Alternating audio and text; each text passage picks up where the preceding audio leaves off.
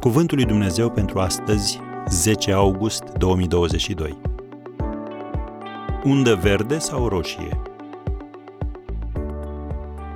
Se pregăteau să intre în Bitinia, dar Duhul lui Isus nu le-a dat voie.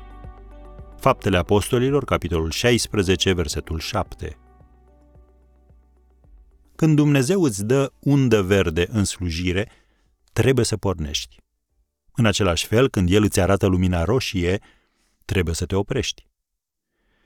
Biblia spune și citim din faptele 16 de la versetul 6, fiindcă au fost opriți de Duhul Sfânt să vestească cuvântul în Asia, au trecut prin ținutul Frigiei și Galatiei. Ajungi lângă Misia, se pregăteau să intre în Bitinia, dar Duhul lui Isus nu le-a dat voie. Au trecut atunci prin Misia și s-au coborât la Troa.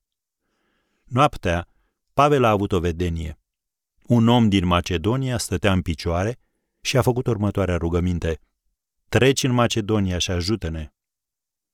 După vedenia aceasta lui Pavel, am căutat îndată să ne ducem în Macedonia, căci înțelegeam că Domnul ne cheamă să le vestim Evanghelia. Ne oprim aici cu citatul.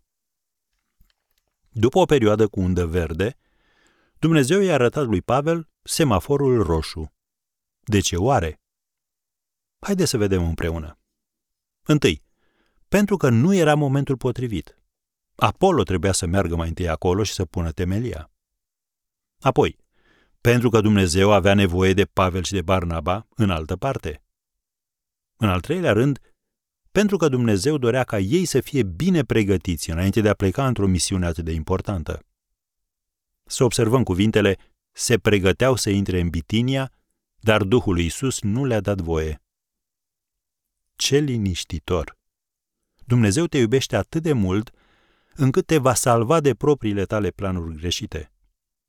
Predicatorul canadian A.B. Simpson a spus De multe ori nu există nimic mai dumnezeiesc decât inactivitatea noastră sau nimic mai dăunător decât munca neobosită. Căci Dumnezeu a promis că își va împlini voia sa suverană. Am încheiat citatul. S-ar putea ca astăzi Dumnezeu să-ți spună Opriți-vă și să știți că eu sunt Dumnezeu. Eu stăpânesc în această situație. Vezi Psalmul 46, versetul 10. Așadar, te rog să iei aminte.